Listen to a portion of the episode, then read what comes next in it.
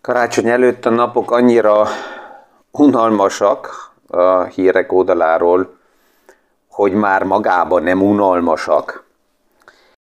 Mi is aktuális pénzpiaci témákról, összefüggésekről beszélgetünk. Gazdaságról érthetően János Zsoltal. Üdvözlünk mindenkit a mai PFS Kávézac podcaston.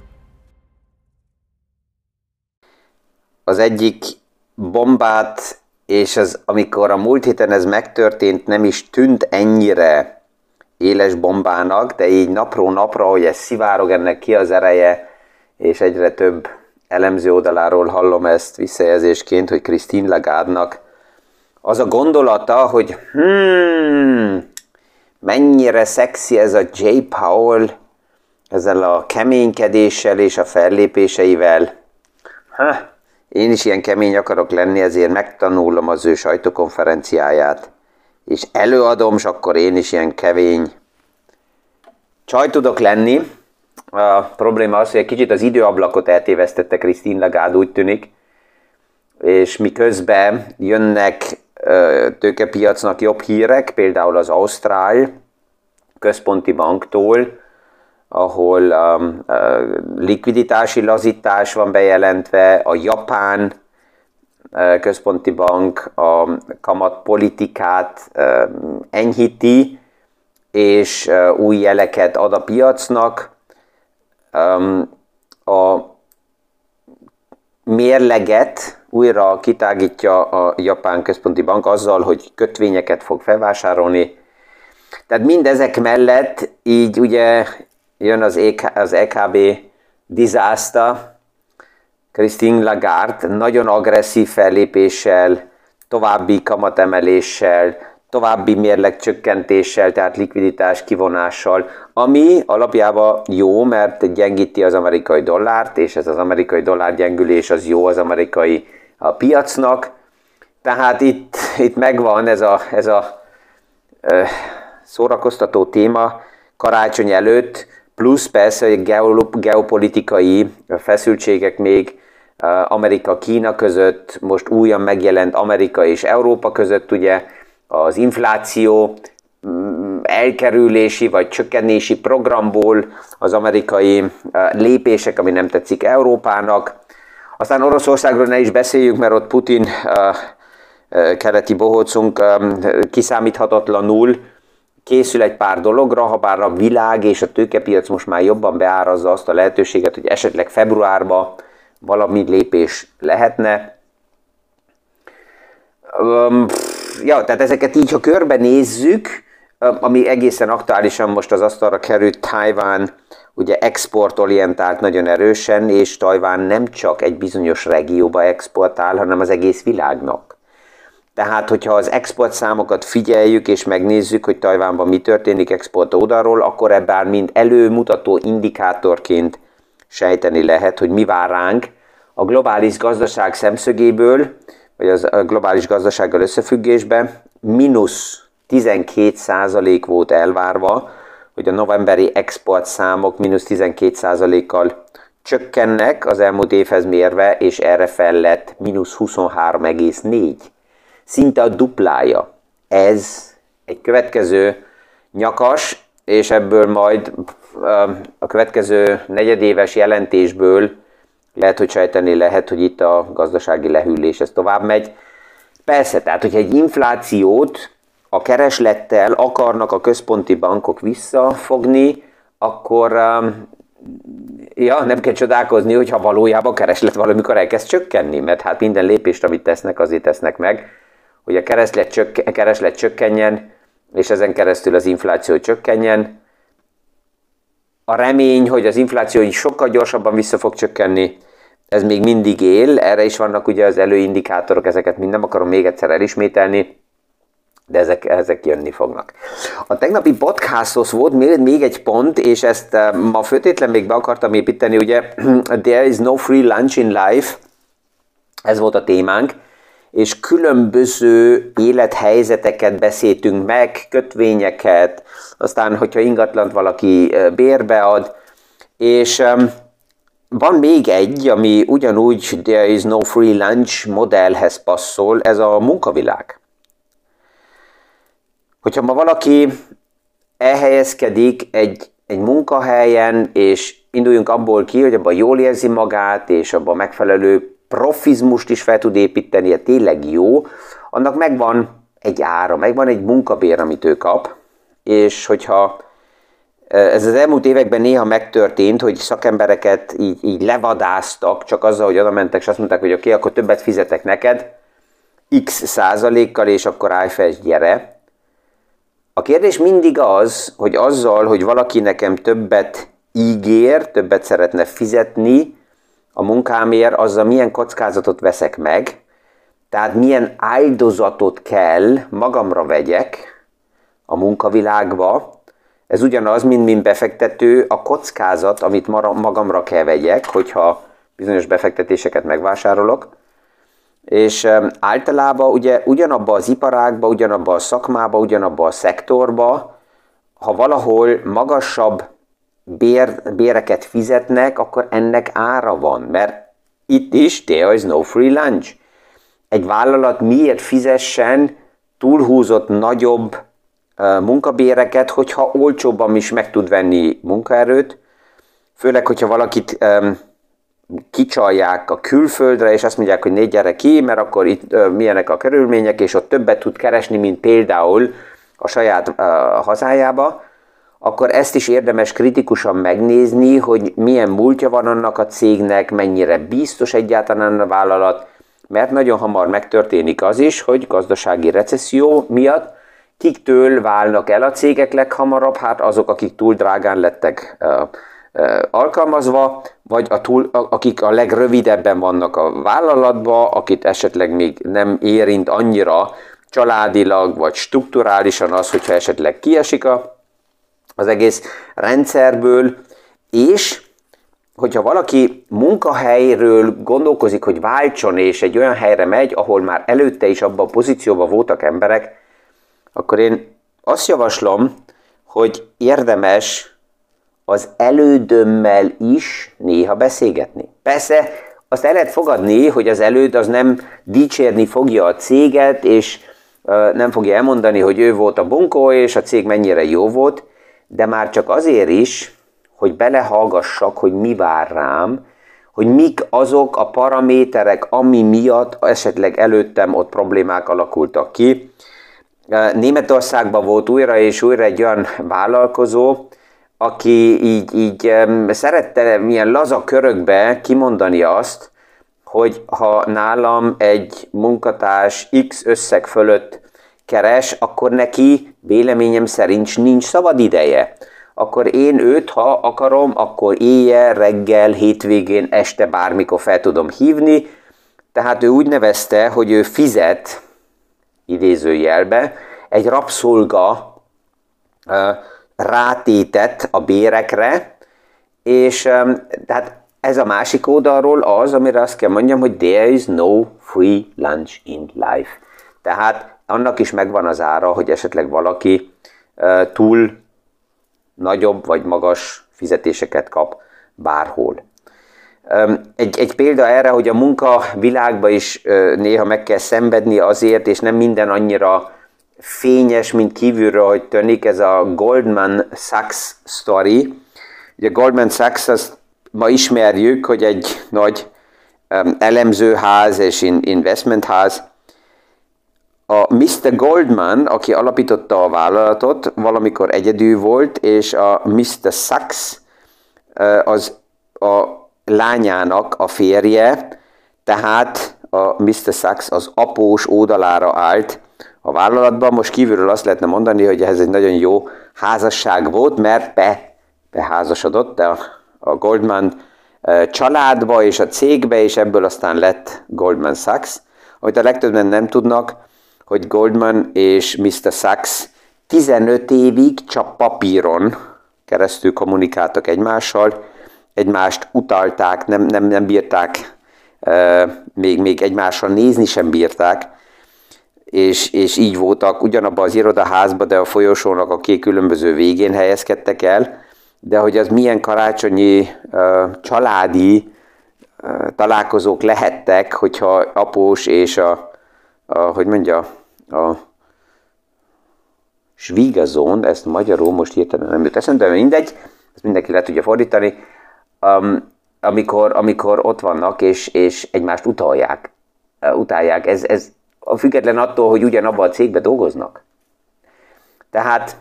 ez így, remélem, hogy a tegnapi podcastban is, és ezzel a kiegészítéssel is ezzel tényleg benne van ez, hogy mindig érdemes ezen elgondolkozni, hogy minek milyen ára van, és értem az összefüggéseket, mert hát there is no free lunch in life.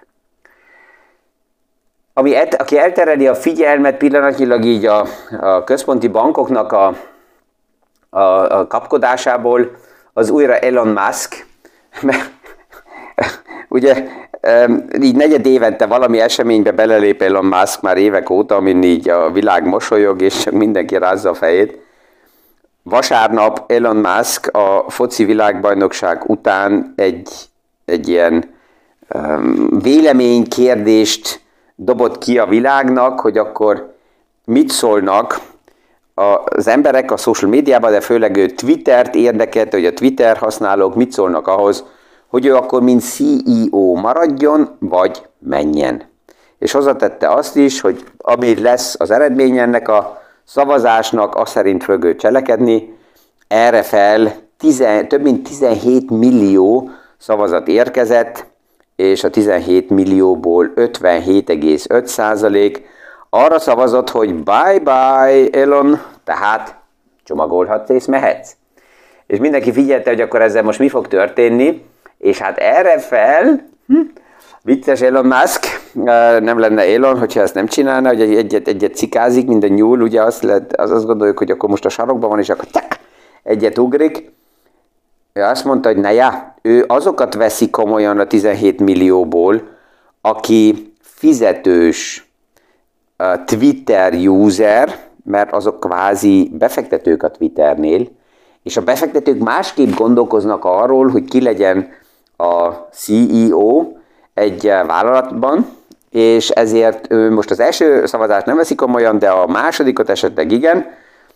Lehet, hogy ezt most fogja tovább vinni addig, hogy kitalál olyan paramétert, amikor valamikor, valamelyik szemszögből lehet, hogy sikerül, hogy legelőször ilyen 50,01 szavazat oda kerüljön, hogy akkor mégis maradjon Elon Musk, akkor azt mondja, hogy oké, okay, akkor most ezt komolyan veszem, és elég volt. Um,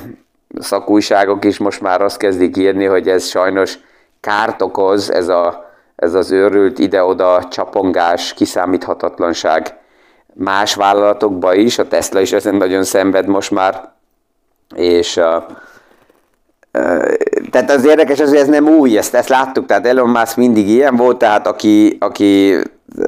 most csodálkozik, annál az a kérdésem, hogy hol volt ott, és mit nézett, és honnan nézett az elmúlt pár évekbe, amiközben láttuk, hogy ott mi történik, és mindig, ugye amikor szépre van beszélve, sok hülyeség csak azzal, hogy ne já, de hát az árfolyamok emelkednek, akkor ez a tipikus, hogy ez túl kevés, hanem mindig érdemes megnézni, hogy honnan, mi a háttér, és ez emögött mi van. Tehát Elon disaster az, ami Twitternek nem segít, az, ami Teslának nem segít, és két százalékkal igaz, hogy emelkedett most a Twitter részvény, de hát az nem segít egyáltalán, hogyha azelőtt mínusz 60%-kal ugye csökkent, akkor arról a szintről 300%-kal kellene emelkedjen, hogy valamikor újra plusz-minusz nullába kerüljön, hogyha a csúcs oldalt nézzük az első oldalról, és hát ez azért lényeges, mert ugye minden vállalat, amelyik ott pillanatilag az ő kezébe vagy vezetésébe van, az rá van utalva friss tőkére. Most alapjában a piacokban a hangulat nem olyan, hogy a friss tőke csak úgy jöjjön, és akkor ő még ilyen bohockodásokkal, image, imázs oldaláról problémákat is okoz a vállalatoknak. Na ja, ez nem van ami egyszerű sztori. De hát karácsony körül még fog jönni egy pár ilyen hír, lehet, hogy jó lesz, hogyha bukósikrakkal lesznek egy páran a karácsonyi fa alatt, és éneklik majd a, a Jingle Bells, Jingle Bells éneket, és közben így, így ha a fejbe találnak ugye a hírek, akkor az nem fog annyira fájni, mert bukós is akkor ülünk ott.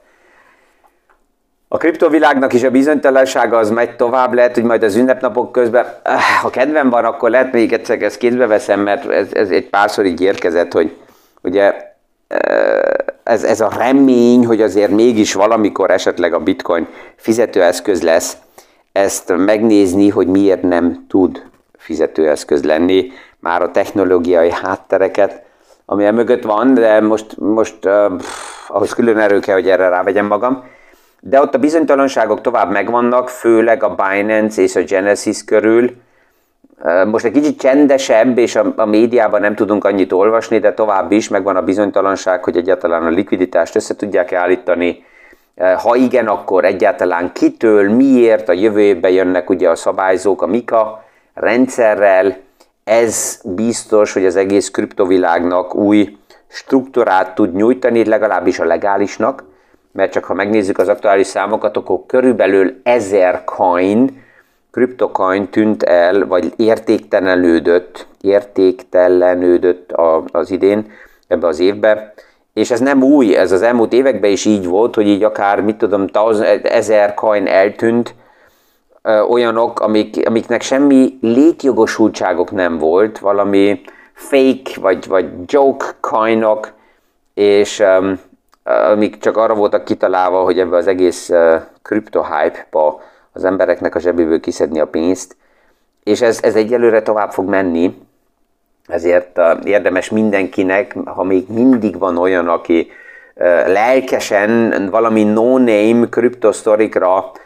lovagóni szeretne, akkor érdemes itt tovább is komolyan megnézni, hogy milyen bizniszmodell van mögötte, és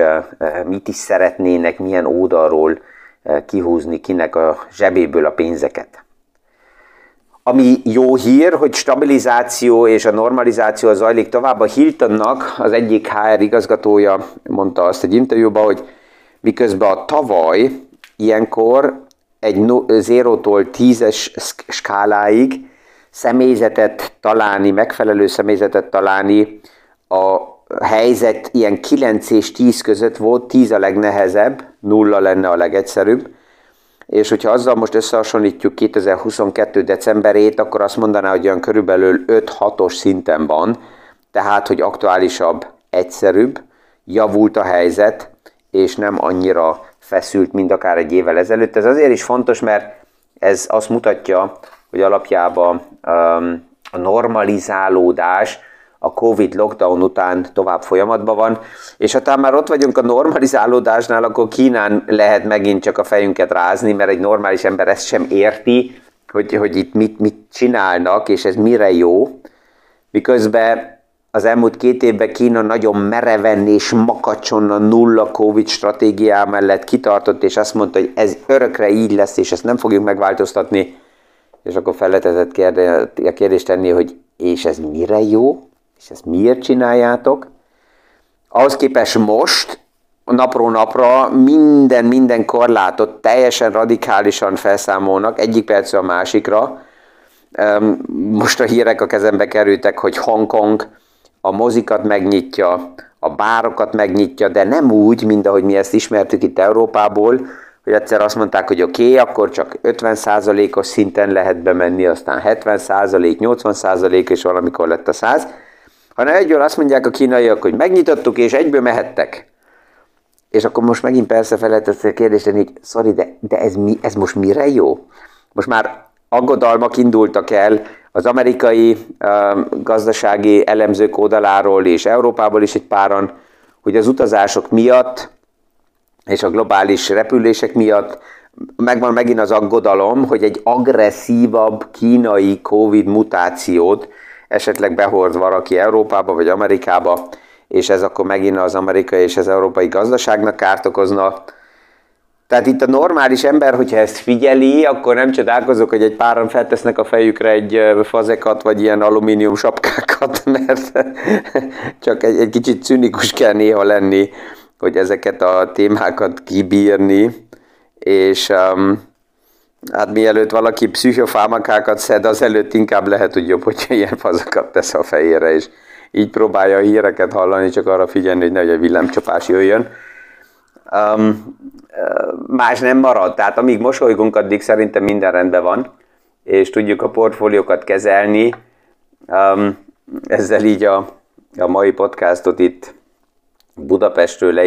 az az érzésem, hogy itt most megint sikerült visszakerülni ahhoz az idő sávhoz, amelyikben szeretek mozogni ebbe a 20 percbe,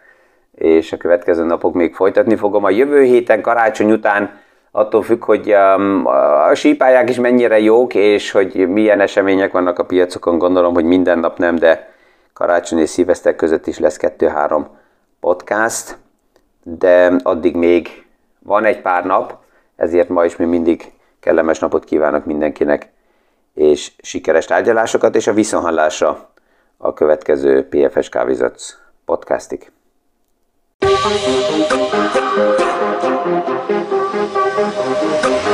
You.